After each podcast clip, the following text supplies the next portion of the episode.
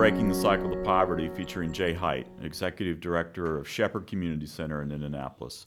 For the past 36 years, Shepherd has served its neighbors on the Near East Side of Indianapolis by providing a range of services and support designed to end generational poverty. My name is Tim Swarens, and I'm your host for these conversations that explore why poverty remains such a persistent problem in the United States and how each of us can help our neighbors break the cycle of poverty. Today's episode focuses on what middle class and upper middle class Americans need to understand about the realities of poverty in our country. According to the U.S. Census Bureau, the official poverty rate in 2020 was 11.4%, up about one percentage point from the previous year.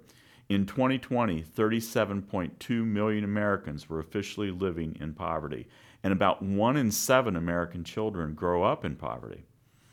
Jay, why has poverty remained such a persistent problem in the United States? Well, we limit ourselves when we define it by money or the lack thereof. Some of the richest people I've known have very little. And sometimes I've met those people who have a lot and they're very poor. Poverty is much more complex than just having stuff. And so government has said, you know, if if we just give you more money, it'll take care of itself. And, and we know that that doesn't happen. We've seen the war on poverty and the absolute failure because it has so narrowly defined it. And we believe that it's 10 assets, a variety of different assets. Uh, that defines poverty, and that we want to address those and build those in each of our families so that uh, they can grow their own capacity to reduce dependency. Can you describe what everyday life is like for our neighbors who are experiencing poverty? What are some of the common challenges? So they have to make choices.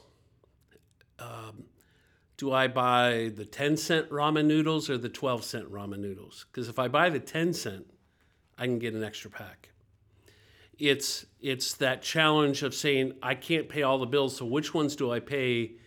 Because this one won't cut me off until then with inflation, it has only made it much more diff- uh, difficult for our neighbors. Um, when they're having to pay 50 to 60% of their income on housing, I had this conversation with a neighbor and they were complaining and, and they have some legitimate complaints with their landlord, but I said, don't, don't move because you, there's no option for you. We, we don't know where you would go. And, uh, and so sometimes it's having to be quiet when you shouldn't have to be quiet because there are no other options.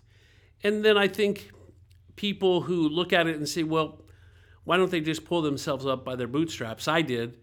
And, and I would say every situation is different, but you got to have a pair of boots to be able to pull them up. So we're living in some interesting economic times. Uh, you know, our listeners may know that many employers are struggling to find workers uh, these days, and, and there's not necessarily a shortage of jobs, but why isn't that fact translated into more people breaking out of poverty and sustaining the path to self sufficiency? A job that you're not qualified for doesn't matter. Uh, many times, our neighbors don't have the ability to get there, transportation. You know, Tim, you and I live in a city that doesn't really have mass transit. And I know there's plans and they're trying to change that, but it's hard sometimes to get to those jobs. Uh, my wife and I were at a hardware store last night, and the lady waiting on us said, "You know, I'm I'm so exhausted. I've I worked two jobs, so I worked a full time job, and I'm here tonight." And so you could see the toll that that's going to take on that individual. Uh, sometimes it's you have to cobble things together. Maybe you don't have health insurance, or you could take this job, but if I take it, the welfare cliff becomes a reality where I make enough to lose my benefits, but I don't make enough to make up for the benefits lost. Mm-hmm. Mm-hmm. So, Shepherd emphasizes the importance of relationships as the team works to reduce poverty. Why are strong relationships uh, an essential means of fighting poverty? Because you need to know someone cares. Uh, I think of one young man that, as he was growing up here in our programs, and grew up in poverty. Uh, he said, You know, I gave up on myself, but so many other people believed in me, I couldn't let them down. And so sometimes that helps bring folks along. I think also you need those people in your life who are uh, encouraging and cheering you on. Yeah. You mentioned earlier that the 10 assets that Shepherd has identified. Uh, talk more about those assets. Why are they so important?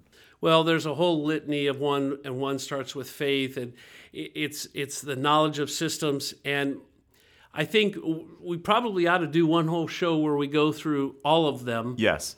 But what we would say, the the picture I want folks to have is the old Indiana Jones swinging bridge, right? Those ten assets are ten different planks. But if there are planks missing on the swinging bridge, you can't get across, right? Right. Maybe if only a couple are, but if there are several, it makes it impossible to navigate your way across or you're going to fall through. And we would believe that that's the same for the 10 assets and that we want to help build them because that enables them to move from poverty to a life of upward stability. How can our listeners to today's episode uh, begin to help neighbors break that cycle of poverty? Well, Tim, it's it's a thing that I say often, and it's uh, a biblical concept that still applies to today. Love your neighbor, um, because if I live in relationship, it it helps. We're all Legos created for connection, different shapes, different sizes, different colors, but we're built to connect. A Lego by itself doesn't do much, right? Uh, but when we bring that together, wonderful things can be built. Lego by itself is painful when you step on it, but Exactly. But together, you can create some pretty cool things. That's right. Well, Jay, thank you, and, and thank you for those of you listening today. The, the Shepherd team works hard each day to meet neighbors' physical, spiritual, emotional, and mental health needs, and they couldn't begin to do that without your support. To learn more about how you can assist those efforts, please visit shepherdcommunity.org. Thank you again for listening. Thank you.